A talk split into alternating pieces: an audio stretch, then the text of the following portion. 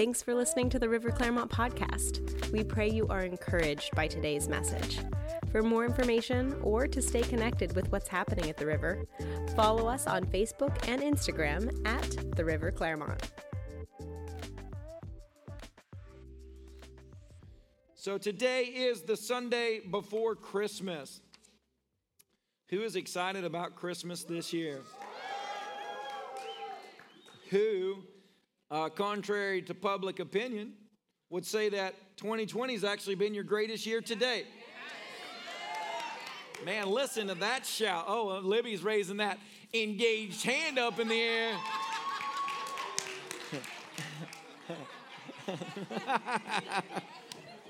I love it. That's precious. It got real good at the end, didn't it, Libby? So excited for him. So happy.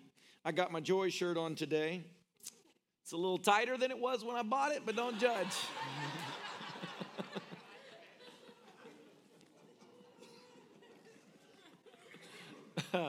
this week we got to go to Gatlinburg uh, for the family as a spectacular. I'm originally a Tennessean. That's why I, I joke a lot and rarely take things very seriously because I was raised in Tennessee, and so that's how we are. But it was a great time, super cold, super special though, and it just really set in my heart just the motion of everything going on. And so in Tennessee, I'm studying, I'm reading, and everything like that. And I was like, what do you want me to even talk about today, God? And, and ultimately, I just came to the story of Jesus' birth. So today, the title of my message is Emmanuel, God with us. Amen. So if you got your Bibles, I'm going to start in Matthew chapter 1. I'm going to read both of the stories of Jesus' birth to set what I'm going to be speaking about today. So it's quite a lot of word. Follow along. Hopefully, you got your Bibles. I'm in the NLT. The birth of Jesus, the Messiah. Matthew chapter 1, verse 18 says, This is how Jesus, the Messiah, was born. His mother Mary was engaged to be married to Joseph. But before the marriage took place, while she was still a virgin, she became pregnant through the power of the Holy Spirit. Who in here has the Holy Spirit? Give, give a little Holy Ghost shout, you know what I'm saying? Gotta love Pentecostal songs, right? I feel a Holy Ghost shout coming on. It's time to let go, get into the flow. I feel a Holy Ghost shout coming on. Hey!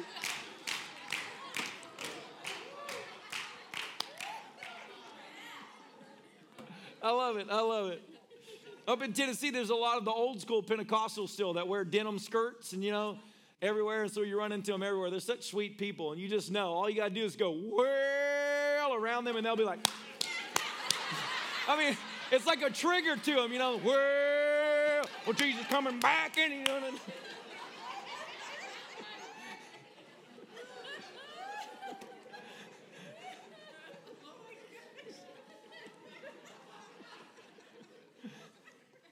Oh, so fun. All right.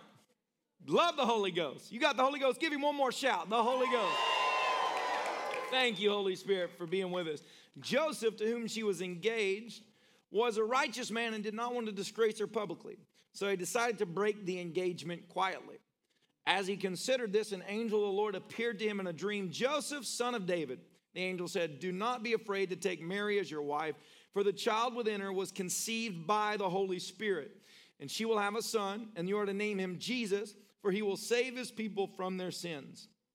All of this occurred to fulfill the Lord's message through his prophet. Look, the virgin will conceive a child. She will give birth to a son. They will call him Emmanuel, which means God is with us. When Joseph woke up, he did as the angel of the Lord commanded. He took Mary as his wife, but he did not have sexual relations with her until her son was born, and Joseph named him Jesus. Jesus was born in Bethlehem in Judea during the reign of King Herod. About that time, some wise men from the eastern lands arrived in Jerusalem, asking, Where is the newborn king of the Jews? We saw his star as it rose, and we have come to worship him.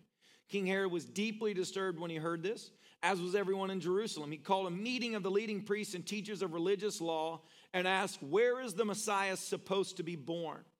In Bethlehem in Judea, they said, for this is what the prophet wrote, and you, O Bethlehem, in the land of Judah, are not least among the ruling cities of Judah, for a ruler will come from you who will be the shepherd for my people Israel. Then Herod called for a private meeting with the wise men, and he learned from them the, the time that the star first appeared. Then he told them, Go to Bethlehem, search carefully for the child, and when you find him, come back and tell me so I can go and worship him too. Right. After this interview, the wise men went their way, and the star that they had seen in the east guided them to Bethlehem. It went ahead of them and stopped over the place where the child was. And when they saw the star, they were filled with joy. They entered the house and they saw the child with his mother, Mary, and they bowed down and worshiped him. Then they opened their treasured chest and gave him gifts of gold, frankincense, and myrrh. When it was time to leave, they returned to their own country by another route, for God had warned them in a dream not to return to Herod. After the wise men were gone, an angel of the Lord appeared to Joseph in a dream Get up, flee to Egypt with the child and his mother. The angel said, Stay there until I tell you to return, because Herod is going to search for the child to kill him. That night, Joseph left for Egypt with the child and Mary, his mother, and they stayed there until Herod's death. This fulfilled what the Lord had spoken through the prophet I called my son out of Egypt. Turning now to Luke chapter 2. Also reading the birth of Christ, beginning on verse 1, Luke 2 1.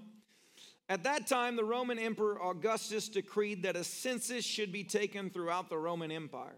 This was the first census taken when Quirinius, Quirinius was governor of Syria. All returned to their own ancestral homes to register for this census.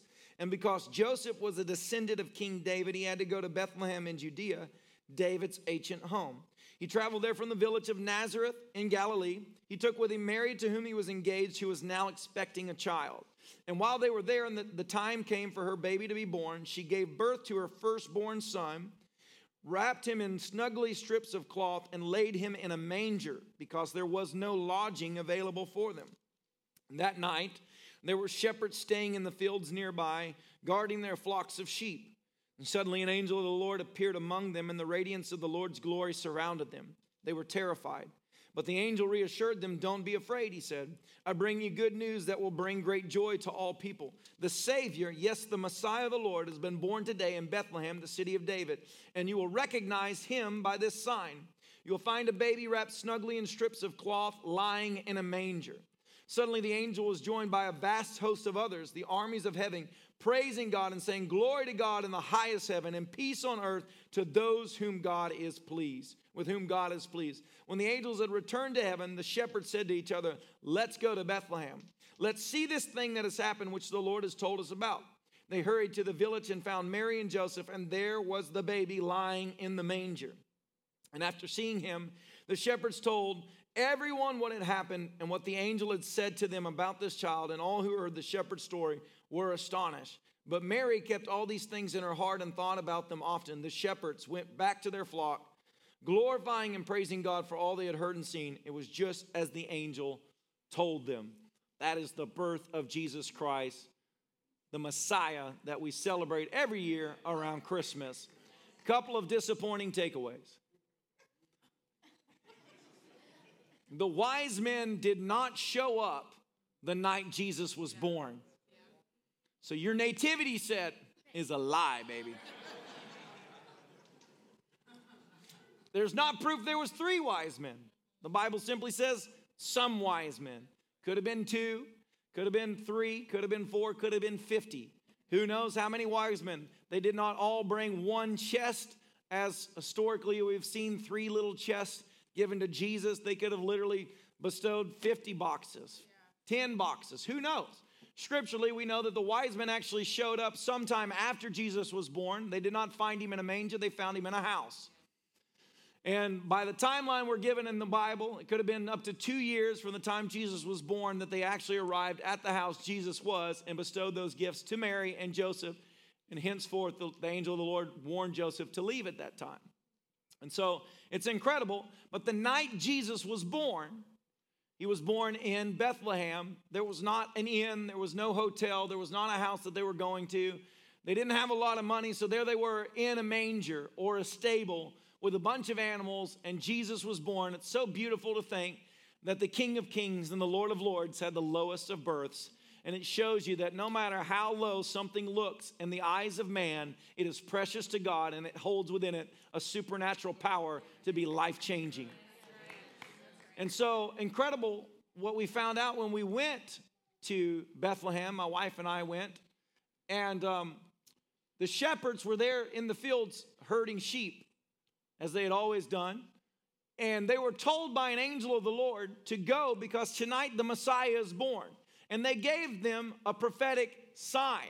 You will know him by this sign that this baby will be wrapped or swaddled in swaddling cloths. And it's supernatural or, or incredible for them because, given the history of Israel, that shepherds tended the sheep, and every time a lamb was born that was a beautiful lamb, that's where swaddling came from.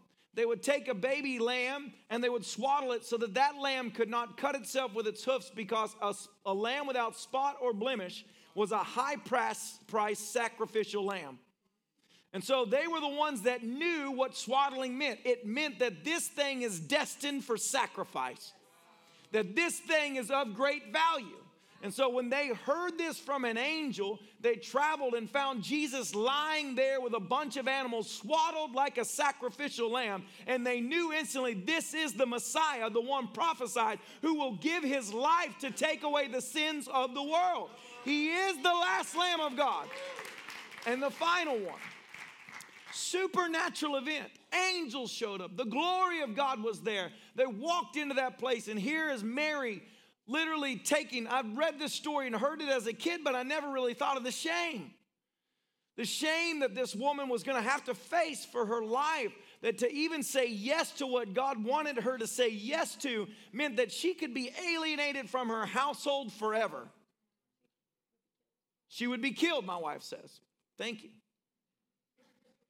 And yet she said yes. It wasn't like God said, Here, take this, and on top of that, I'll provide everything and all of these things to you.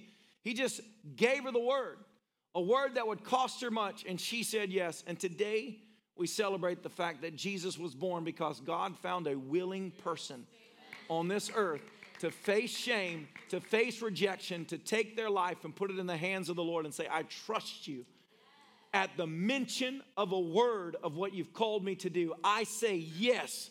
And come what may, I will be obedient to what you have for me. That is why today, 2,000 years later, we know the name of Jesus. We know his power. We know his grace. We know his freedom. We know his love because he is real. He is alive. He is with us present now. He is Emmanuel, God with us. Come on, somebody. So excited. In the Old Testament, you know, basically God would choose men and women from time to time amongst a great crowd of people of all different walks of life, of all different statures, of all different colors and, and tribes and creeds. God would choose a person and He would bestow upon them a supernatural gift to do one specific task. When Jesus came, everything was rewritten. And that is that now this generation and every generation since Jesus Christ has been given the greatest gift of all that we get to choose Him. That we can say, I choose you, Jesus. I choose your ways above my ways, your word above any word, your spirit above all things. I will give you my life. And in us choosing Him, He chooses us back to be a part of the kingdom of heaven and to do supernatural things. Amen? Never count it as normal or commonplace the gift that was given to us through Jesus Christ that you're welcomed into a royal family, a royal priesthood because of the shed blood of Jesus Christ. As I read that this week, I thought about something. Number one, just the birth of Christ alone, the supernatural thing, displays certain things regarding God. First, it shows how well God can plan something. Come on. This entire year, I've seen one, two, three, four, and at the exact time I'm talking about the plan of God, it is one, two, three, four. It's wild.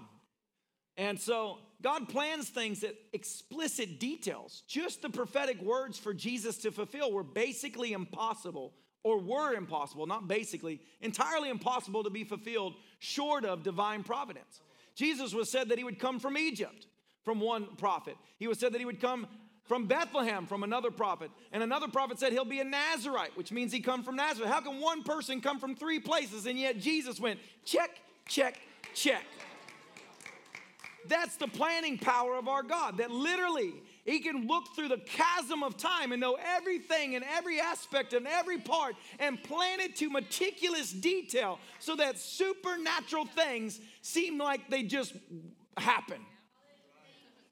It's like one great story I remember that I've told several times, but I was listening to a preacher, Robert Morris, in, in, in, in, Texas, and he has this testimony when he's a traveling minister and he needed a financial breakthrough. He had this specific need, and I think in the story he tells you it was like something pretty big, like $5,249.13 or something he needed from the Lord for bills, for payroll, for whatever.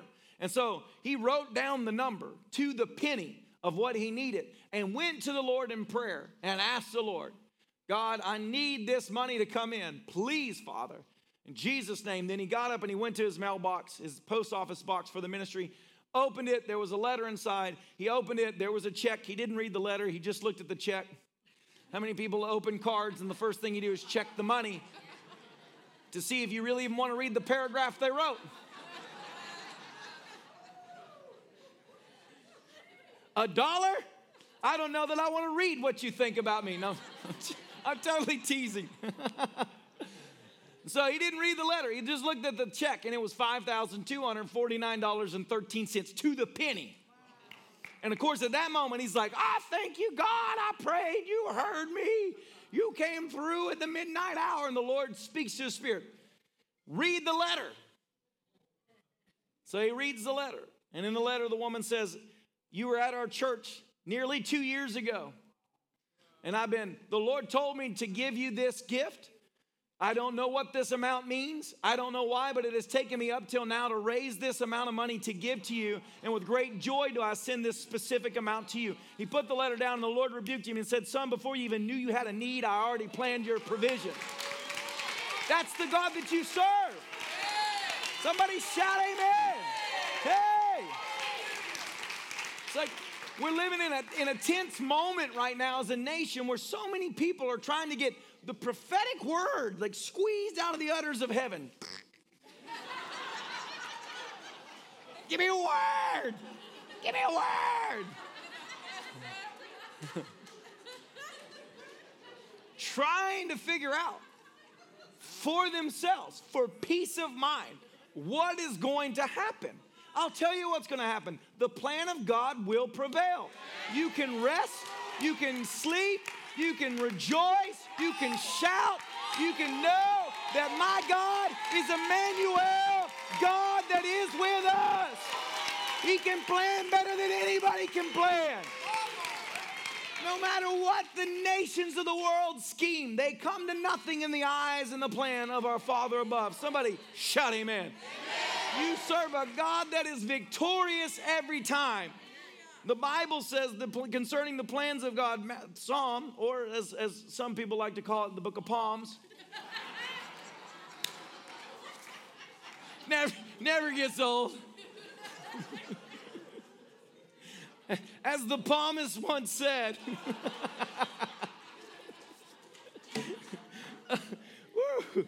oh man. the steps of the God pursuing ones. Who's the God pursuing ones? Make some noise if you're a God pursuing one up in here. Hallelujah. Who are you following? You're following Jesus, not a movement, not a party, not a country, not a, not a charismatic leader. You're following Jesus Christ, the resurrected King of Kings. The steps of the God pursuing ones, that's you. Go ahead and go, me. Follow firmly in the footsteps of the Lord. And he delights in every step they take to follow him. If they stumble badly, who in ever stumbled? Also, go ahead and take that finger, point at yourself. We all mess up. We all screw it up. We all let our emotions pull us this way some sidewalk prophet pull us that way, some televangelist pull us that way, some news article pull us that way. We go like this. So we're going to mess up. But you know what? God knew you were going to mess up, and He knew when you would mess up, and He already planned how that mess up would turn around for good As long as you keep following. If they stumble badly, they will survive. Yes, they will. For the Lord lifts them up with his hands. Watch this. I once was young, but now I'm old. That's not me, this is the prophet. I once was young, but now I'm teetering on middle age. and not once, come on, not once, say that with me, say not once, not even on a rare fringe, not one in a billion, not one in a million, not once has he ever found a child of God forsaken or their seed begging for bread because our God is faithful all the time. Man, I feel the fire of God in this place right now. Jesus. Not once have I found a lover of God forsaken by him, nor have any of their children gone hungry. Instead, I found that the godly ones to be generous ones who give freely to others, and their children are blessed and become a blessing. Somebody grab that right there and say, That's true. That's my life. You don't like it, that's his plan. I'm blessed. I'm favored. Favor ain't fair, but it sure is good when you're the one getting it. Can I get an amen? amen? I love this church. You guys are awesome. You're like an oasis of life, springing up with joy and expectation. The birth of Christ shows the absolute, uncomparable ability of God to plan better than anything. No one can plan like our God. No one knows what our God knows. No one can write the end before he begins like our God. That's what Alpha and Omega means the one who wrote the end before he even began. He knows where it's all going. He's got it all figured out. And your life is literally written in the books of heaven. There is a heavenly plan for your life. And it does not want to being forsaken. It does not want to being left out. It does not want to being cast aside. It is the one of goodness. When God says that everything will work out good for those that love Him and are called according to His purpose, He means it and He has the power to back it up.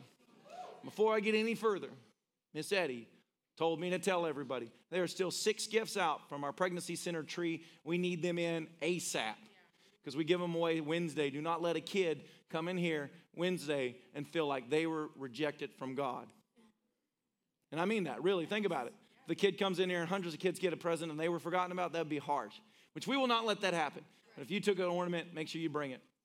And the third point about the birth of Christ, number one, how God plans. And God plans excruciating details supernaturally. And one, you can rest in that because, as I said, people try and figure out for God the way forward. But you're always seeing it through a veil of what you've experienced in life. And God is greater than your experiences. Yeah. Amen. Amen. God, God sometimes does things exactly like when, when, when Lazarus was sick. He could have went and he could have just touched Lazarus and he would have been healed and everybody would rejoice and he didn't die. But he intentionally waited. He waited until he died to show people stop telling me the timeline of God and stop telling me what I have to do when I have to do it because I will get the glory and I will come through and I'm faithful every time. And there's nothing that this world can do that I don't have the power to overcome. Come on, somebody. It's like I remember years ago.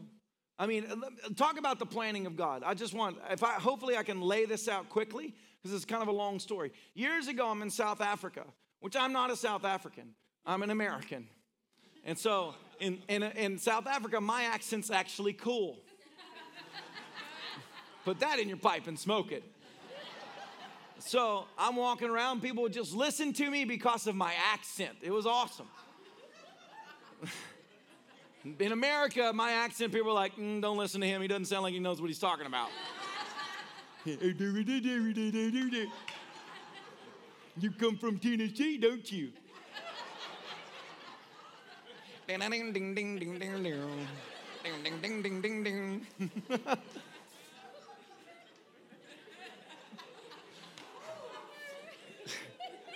Lord help me. So this guy shows up, rough around the edges. Real looks like he's lived a hard life. Tattoos, face beaten up. Real, like not a guy that you would want to get in a fight with because you could tell this guy has fought unfairly. multiple times in his life. And he comes to me, he's like, I want to go soul winning. He comes soul winning with me, and he's telling me as we're soul winning, he's like, I, am a, I was a sailor, lived, lived on the seas, real rough life. He said, Man, I was, it was just partying, drinking, drugs, addiction, everything in my life. And he said, The other day I was walking down the street and I was drunk, and I knock on a door, and this lady opens the door and starts telling me about Jesus. Starts telling me about who he is. She starts telling me this story about, um, oh, wait, so th- th- this person tells him the story about a man that was once a sailor that got radically saved. His name was Drummond, uh, Robin Tom Rogers.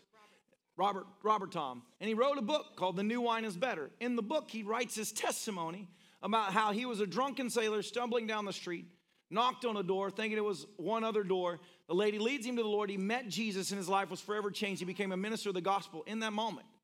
Supernatural intervention.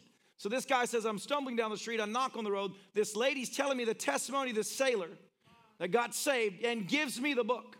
As I open the book and I begin to read the book, the name of the woman that had led Robert Thom to the Lord was my grandmother. So here's a drunken sailor walking down the street, sharing almost an identical story, and this is the redemption of the God that you serve. That God will never forget the person that serves Him, and if it takes generations to repay, God is faithful to see that come back fruition. So he's reading this book on the streets. It strikes him sober. He instantly goes sober. He's shaking in his boots and says, I got to serve the Lord. That's how he comes to church. That's how I meet him. That's why he says, I need to become a soul winner. I read the book. He went into the ministry. I know what I'm supposed to do, but I don't know how to, you know, and he's cussing, he's like smoking, he's a rough dude.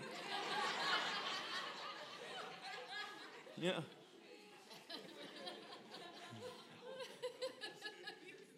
So I take him out. He can't, he can't, he can't do it. He's terrified. He's terrified to do it. Finally, take him back, get a devil cast out of him. He totally gets set free. Today, he's in the ministry, on fire for the Lord, still serving God. Because if God's gonna plan something, you don't have to help him. Stop trying to help the Lord. We all do it. It's like every prophet, like I said, they try and squeeze from the udders of God some milky word. And God's like, bro, you, you back there. I've already seen to the end. The level at which I've, I've written this story is so intense you can't even begin to grasp. That's one story in the midst of billions that happens daily because that's the God you serve. Think about every supernatural event, every godly timing moment of your life when you stood and knew you stood at an exact moment God wanted you there. How did you get there? Through inevitable planning of God where He didn't miss a detail. Take us pastoring here we were on the road traveling in the ministry, just tearing it up for Jesus all across the nation. And both of us feel the Lord leading us where we're going to become pastors. So we feel this tug of the Spirit. We begin to talk about it. So then a church comes open in Alaska. Do you know Alaska? I could be in Alaska right now. And people are laughing because you know how much I love the heat. I'm like, I love the heat. I could be in Alaska. That ain't the Lord, let me tell you. At the time, though, it was it was awesome. It was like such an opportunity. We felt this is good. This is a great opportunity. Let me tell you, great opportunities are not always something that God opens to you. Sometimes the thing that you would cast aside is the exact place God is wanting you to step into so that you see the supernatural handiwork of God. And I'll get to why that matters. And so ultimately, we feel like this might be it. And so then I go, and this prophet speaks to me and he says, This is the word of the Lord for you. He says, You keep saying you're helping the river. You're not helping the river, you are the river. I repeat, you are the river. You're not the mountain. You're not the plain. You're not the desert. You're the, you're the river. And so I walk away, and people are like, What does that mean? And I look at my wife, I'm like, Man, that church is in the mountains. Dang it. Another church gets offered to us in the mountains of Tennessee. I could be back home in my stomping ground. But no, it's in the mountains. And the way this place was even called the river while we're here is this was the year of 2014 this is happening. But in the year of 2007, before my wife and I had even answered the call of God in the full time ministry, there was a church operating in Clermont named Heart House Ministries, and the Lord struck the senior pastor while he was showering and said, You will change the name of the church to the river. He said, Why? He said, You will change the name of the church to the river. He gets out of the shower, goes before his wife. His wife looks at him with tears in her eyes and said, The Lord spoke to me that we're supposed to change the name of the church to the river. The only reason, really, that I can see that happen is that all the years later, when I'm a traveling minister, I reach out to the pastors of this church because it's called the river and I come from the river, so I assume that they know each other. They didn't know each other, they were not in relationship. But if that simple act of obedience had not happened, I would not be here and you would not be here today. Look at the providence of the God that we serve, that He can plan to meticulous detail the craziest, most abstract thing can come together like a well oiled machine if you would just follow the Lord. So you say, so what do we got to do as believers? Every day you wake up, you take this word, you read it, and let that give peace in your heart, and you follow everything God tells you to do today. You don't worry about tomorrow because tomorrow is taken care of just as today is taken care of, just as all of your yesterdays were taken care of. You don't have to figure this whole thing out. There's a lot of uncertainty, but there is one thing certain that what God has planned shall come to pass. And you're in that family. If you believe it, shout amen. Thank you, God. The steps of the God pursuing ones follow firmly in the footsteps of the Lord. Hallelujah. God plans in great detail. And beyond that, He has the power, once He makes a plan, to back that plan up. Come on. Anybody ever in here with somebody that makes a plan but doesn't have the power to back the plan up? Yeah. Everything comes unraveled. It's called the United States government.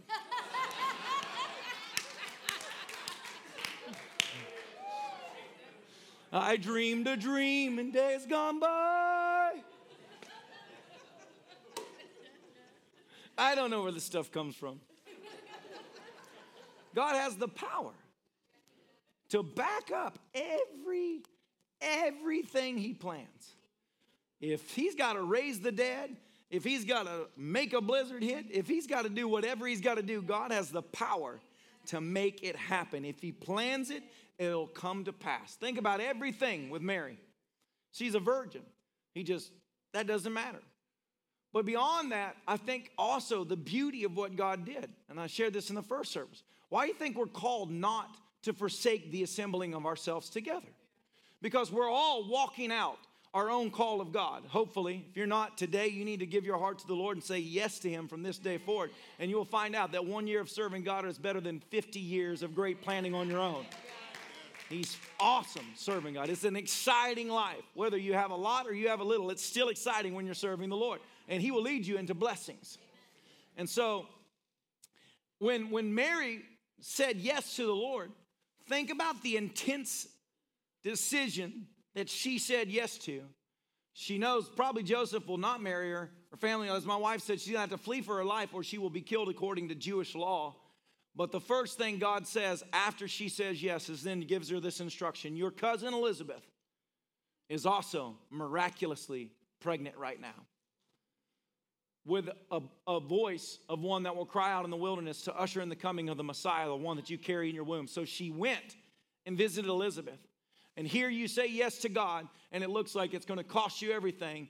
But God sends her on a journey to Elizabeth, who's also standing in a powerful supernatural moment. And the first words out of Elizabeth's mouth is rejoicing, saying, Who am I that the mother of the Savior of the world would come and visit me?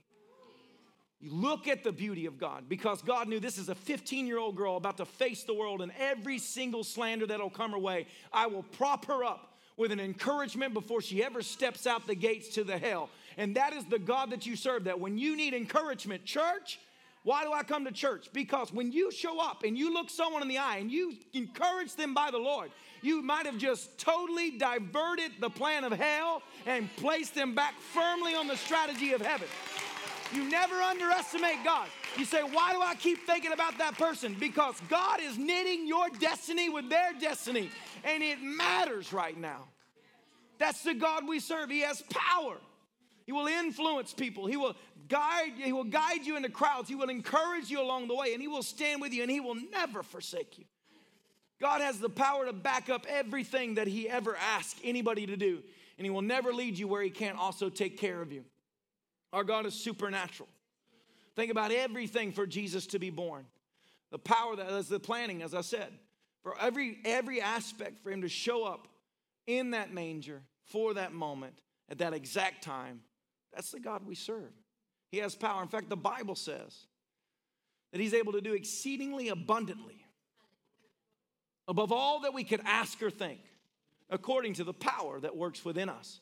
So that means that those times that you're led by the Spirit of God into your prayer closet and you've opened your mouth up, led by God, and you've uttered out those things like a river coming from your spirit that seem so abstract, so impossible, and so totally never gonna happen, that God heard that, He planted it there, and you just need to keep watering that seed because it shall come to pass because God has the power to back up every word that is declared in faith. If you believe it, give a great amen. amen. Come on, somebody. It's absolutely impossible. But we serve a God that specializes in doing the impossible. Come on, somebody. It's like one man of God said it's difficult, it's impossible, but it's doable. Come on, look at your neighbor. Say it's difficult, it's impossible, but it's doable.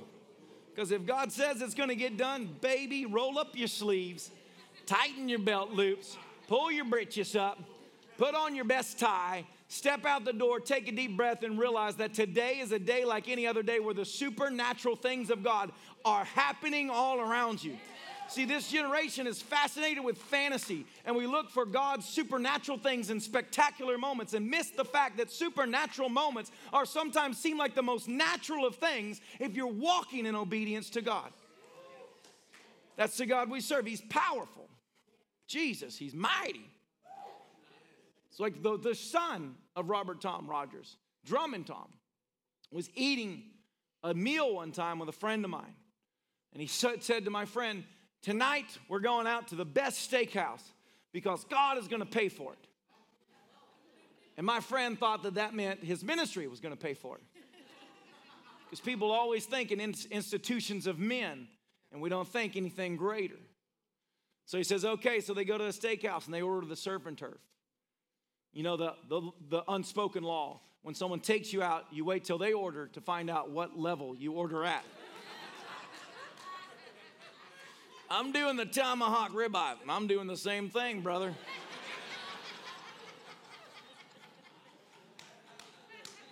If they take you out to a fine steakhouse and order chicken, stick with the chicken and just know the Lord has another deliverer in mind for you.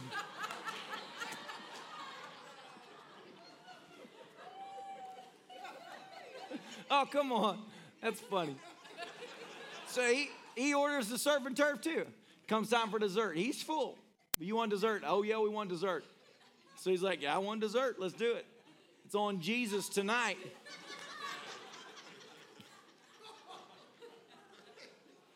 Now, this will blow some people's theology away because they think that God doesn't care about giving you a steak. Let me tell you something the provision of God is not just your needs that God will do some things that seem obnoxiously, ridiculously big because that's who he is. Think about Joseph in the coat. Why did he do that? To label Joseph so that people would hate him so much from the blessing that they would kick him out and start the whole plan of God for his life. You can throw me in a pit, but one day you're going to stand before me, just as the dream of the Lord gave me gave, and the whole nation will be blessed because of that. Think about God. Man, that's awesome. You say everybody wants to be Joseph at that moment, but nobody wanted to be Joseph in the pit. he was still Joseph, though. So they ordered the meal, and then the bill comes, and they sit it at the table. So my friend said, he's like, you know, waiting for Drummond to take the bill. He's like, you said, you said it's on Jesus. take the bill. And then he's thinking in his mind, oh, great, I'm going to have to pay for all of this. I knew I should order the chicken. So he's about to lean forward to take the bill. And this person runs up from across the restaurant and grabs it. Says, I was eating my meal. I don't even know why I came here tonight, but the Lord said to come here and eat and that he'd tell me what to do. And I looked across the room and I saw you guys, and the Lord said, Whatever it takes, make sure that they don't pay for anything that they eat tonight. She said, This bill is on Jesus. And she walked away. Somebody give God a great shout of praise. You say, The Lord will give me a fine steak dinner? Absolutely. The Lord will do whatever He wants to do. What'd you say? We're going to Bern's. How many people are suddenly struck with a hunger for a ribeye? It feels godly right now. You know what I'm saying? This is Christmas week. This is this is the God that I serve, babe. There, there's never been a better time than now for the tomahawk steak. Shura ba ba ba ba ba ba tomahawk. Yes.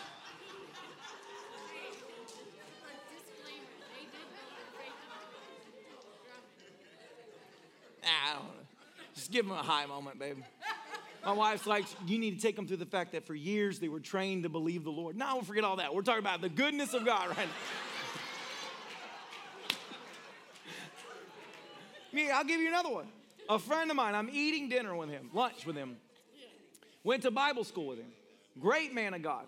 Absolutely incredible man of God. He is the president or was the president of the First Nations people in Canada and the grand chief of all the Cree. Lawyer, successful man, but God told him to go to Bible school. When he came to Bible school, he lost all of his income, all of his money. He's got a family of like six. They're living in a van down by the river. you got to take these moments when they come. Don't judge me. You just didn't have the opportunity. I'm Living in a van down by the river.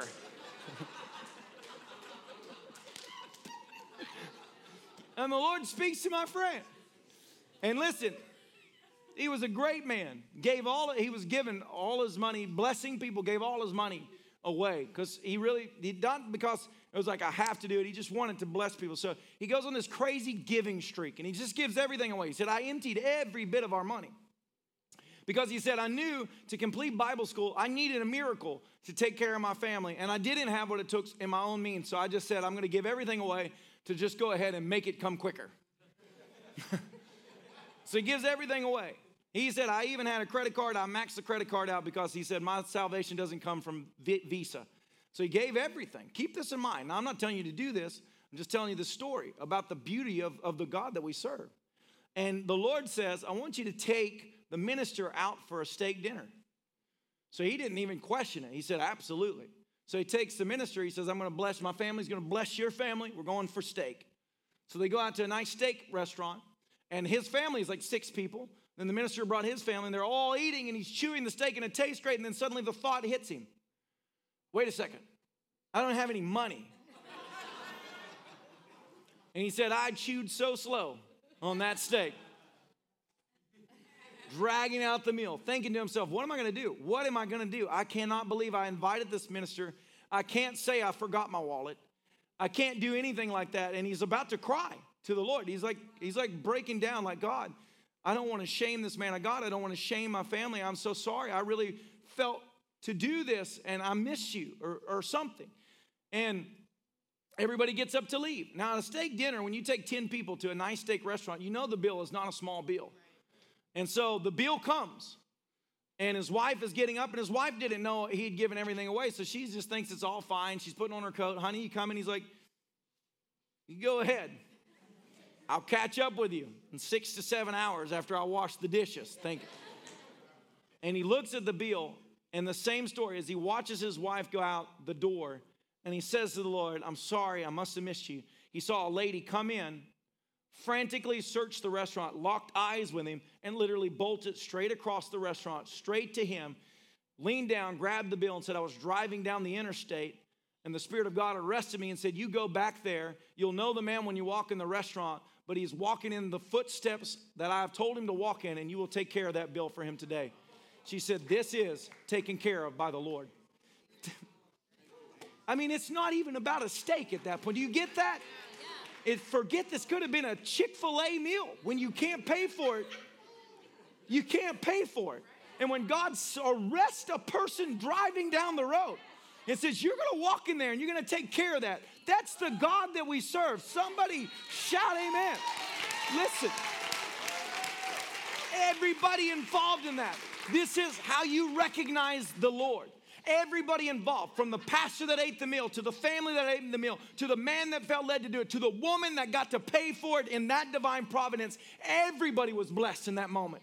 Because when God orchestrates something, every party walks away blessed by heaven. Somebody say amen. amen. When God plans it, He has the power to back up His words. They are not empty words that came from a man.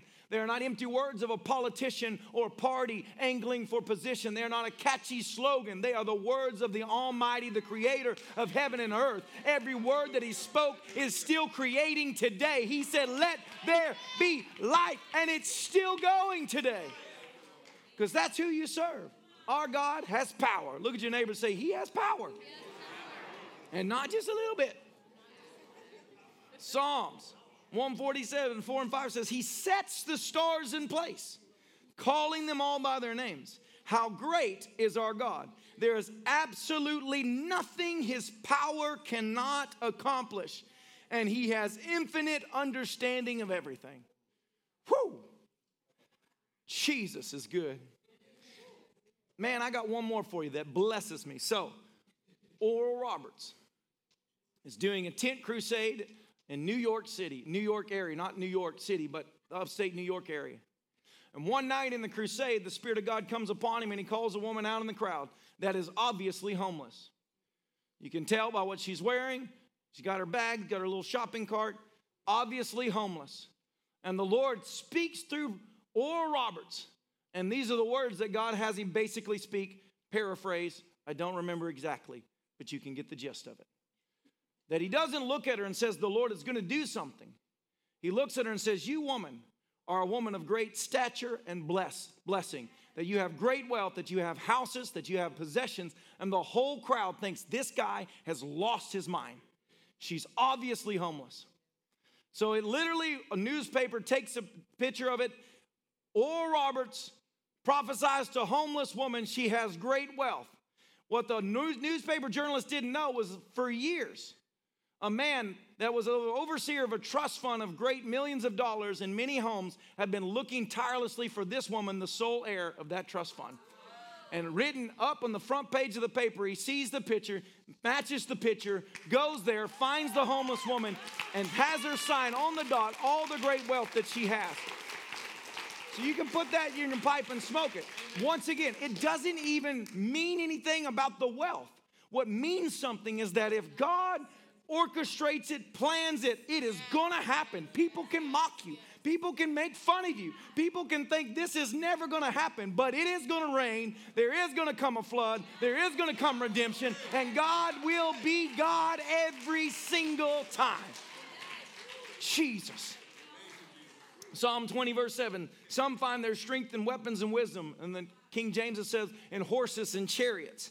But my miracle deliverance can never be won by men. Our boast is in the Lord our God, who makes us strong and gives us victory. Let me tell you something. You may be in this moment right now needing the Lord to do something in your life. I want you to take a deep breath and realize God's already planned your salvation and it'll work out good. Every time it'll work out good. And your worrying does not help God. So don't even bother. We say amen. amen. All of this. Emmanuel, God with us. It's incredible to think. This wasn't just like a night. This wasn't just like God gave birth, that God literally chose this divine moment to make everything come to pass. And the beauty of it, that the King of Kings, the Lord of Lords, was chosen to be born, the Bible implicitly tells us that Joseph and Mary were poor. So it makes mention of the fact that God chose the very family to bring the King of Kings and the Lord of Lords into this earth as a poor family. He could have been born in every, he could have been born in every royal family, whatever. And yet God says no. That's why the Bible says Jesus, who was very rich, became very poor so that you might be rich. The most humblest of births to show us the beauty that not only does God plan, not only does He have power, but He provides. He is the provider of everything that you need in this life. You don't need anything other than a word from God, and it will be okay. Amen? You believe it? Yes. Say amen. amen. Think about the night Jesus was born. Angels were there, shepherds witnessed it. Then they left. Obviously, Joseph and Mary are stuck there, they might not even have the funds to travel back home. Whatever they're doing there, they're just waiting it out in Bethlehem. And then in come some wise men that had been following that star for upwards of maybe two years to step into that moment at the exact time that Herod was going to kill Jesus and they had to flee to Egypt. How would this poor family even live in Egypt without somebody sustaining them? And God said, Don't worry about it, Joseph. The very day I give you the next step, I'll also give you the provision to make that step come to pass. That's the God you serve.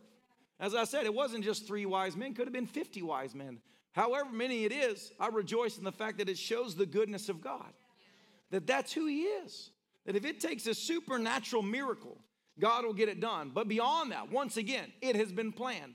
Did you know that even what they brought before Jesus was prophesied by Isaiah many years before Jesus was born? Isaiah said in chapter 60, verse 6 Vast caravans of camels will converge on you. The camels of Midian and Ephah and the people of Sheba will bring gold and frankincense and come worshiping the Lord. So they walked in prophetic words to bestow those gifts, not knowing Jesus had to flee for his life, not knowing the full everything that was happening, but just walking in the prophetic of what God had purposed for them to walk into. God is a provider. Every time, God is a provider. Let me tell you a supernatural story that happened to us. Years ago, we went into the ministry. We launched out. The gift of faith was on me. I had no fear, no doubt. God will take care of me. I didn't have a plan. I didn't need a plan. I just was going. I didn't even have a message to preach, believe it or not. I said, Yes, I'm going. I put six weeks of revival and then said to my wife, I should probably write a sermon. and the first time I ever preached, I had written my sermon. It was so cute. It was written in paragraph form, three pages long. I got up and read all three pages. It was like 10 minutes. And I looked up, and people were just blinking at me like, What's next? And I was like, then the Lord kicked in. Amen. Where you fail to plan, He does not fail. And so we're traveling on the road. We're living off the money that we have in our savings account. Some weeks we're doing okay in offerings, others not so much. And we wind up going to a church in New Albany, Indiana, that was a homeless church. Was about 15 people in a homeless church. The offering was like $20. Our hotel room was $115 a night. And three days goes by, we're there all week, losing money. And I'm eating dirt cheap food from Waffle House, which I still like Waffle House. Ain't knocking the awful, you know what I'm saying? So, but we, I bought one burrito and I would chop it up into five pieces to feed the whole family. I'll never forget day three, my child cries and says, I'm still hungry. And I gave her my food and I snapped on her because I was hungry, I was stressed, and I was like, Don't you know that there's not just food that grows on trees and all this stupid, you know, the stupid stuff you say. Food, people are like, food does grow on trees. It's called an apple tree, a peach tree, a pear tree. You know, I could keep going. Shut up, I don't need your wisdom right now. And I walk out in the car and I begin to cry. And I said to the Lord, I said, it's just not right, God. Like I'm serving you. And you know I have a family. I can't live like this. You have to provide. And as I'm crying, the revelation hits me. Duh, he already knows this. This is not knowledge to God, like, oh, I, you, you're married? Oh my gosh. You have three kids? I would have picked someone else. Single people are far easier to take care of. Why don't you go back to what you were doing? My bad. Sign Jesus the revelation hits me. God, God knew I have a wife. He, he's not surprised that kids continue to eat. He knows they don't understand fasting. you know, you're two. It's time you learn about fasting. We're going a week. You stop whining. So this revelation, it's like the weight of it lifts off of me. And I realize it doesn't matter I'm in a homeless church. It doesn't matter I don't know I was like, God is a good God. He's a provider. So I pull out my phone and I Googled best breakfast in New Albany. And this restaurant came up called Toast, super trendy. Drove on down to Toast. I walked in there and said, I want one of basically everything. I mean, they had omelets, they had pancakes. I was like, I want that pancake, I want that omelet, I want that hour. I'm like, get bring it all. And it's like, obviously, I had a credit card. That's all I had, but I didn't didn't have a big limit. But I bought it and then went and got a, a nice latte because I'd been drinking drip coffee. No child of God should have to drink drip coffee. Where's all my coffee connoisseurs that can say amen? I mean, our God is better than that. You don't get that drip coffee that sat there since yesterday that they reheated. And that's not the God that you serve. He's not the God of leftovers. His mercies are new each morning. When was this coffee made? Today. That's the Lord. Pour away. I come back, we eat. We can't even eat it all. Some people might even be offended by what I'm saying right now, but we can't eat it all. Now, I don't have a miracle breakthrough. All I did was act in faith because I realized not that I'm obnoxious, not that I think I'm better than other people, but that the whole limiting I was placing on myself was my problem, not my God's problem. I walk in the service that night, 15 homeless people, and I'm standing there listening to the worship, and a guy walks in and he grabs my, my, my arm, and I turn and he says, You don't know me. I live two hours from here. The Lord told me that you'd be preaching in this church tonight. And He told me to come and give you this. And He takes out a wad of cash and He puts it in my hands. And He says, I have to turn around and drive back to, to, to get back home. But I want to tell you that the Lord's with you and everything's going to be okay. I'm praying for you. You keep going. And He turned and walked out. Come on, somebody. Come on. Come on. That's the God we serve. That's the God we serve. He's the same yesterday, today, and forever. Hallelujah. Hallelujah. Let me tell you something. He's not a respecter of persons. It's not that he said Caleb has a biblical name and curly hair. So let me bless him. It was all God's looking for someone that has a childlike faith response to heaven to say yes. That's why God found a 15 year old girl, because every 30 year old woman was like, nah, how you providing? If you like it, then you need to put a ring on it. God's like, let me find a kid, one of faith, one that doesn't need the details, but says yes to the one that matters the most. Will you say yes? Hallelujah. Jesus. Come on, somebody. God's the provider. He doesn't lead you somewhere to say good luck. He leads you somewhere so that when you reach and you don't have, God says, I've already got it planned. That's the God that we serve. This word is for some people in here today. You say, man, what's this? What's the end of this year going to look like, and what's 2021 going to look like? Better than 2020, even if 2020 was your best year. God is a God that is ever increasing, ever increasing in love, ever increasing in power, ever increasing in grace. He never stops. He has no limits and no ends. The birth of Christ shows us the supernatural ability of God to provide for absolutely everything that provision is required for. He will never leave you. You say, Man, I'm hungry. Well, he took Elijah and gave him one meal, and he ran 40 days with a full stomach from one meal. Some people say, Well, I know what that is. That is Waffle House. I eat that, that's heavy. Three days later, I come out of my coma, I start moving. No, that's the God that we serve. So rest easy and know this you don't have to know how God will do it. One time the Lord said, People get so fixed up on the how, the when, and the where. And the only thing that matters is the who. Who do you serve? Who do you love? Who called you? Whose hand is on you? Whose blood redeemed you? Whose name has been given to you? His name is Jesus Christ. You can trust him even if everybody in the world lined up to tell you why you can't trust him, you can still trust him because he will prove every one of them wrong. Because he is faithful, not once, not occasionally, not most of the time, but literally all the time. He does not change. our God provides. Gold for wealth, these are prophetic gifts. Frankincense as perfume, and myrrh for the anointing to show forth the prophetic unction of who Christ was, as well as the provision necessary. Thanks for listening to the River Clermont podcast.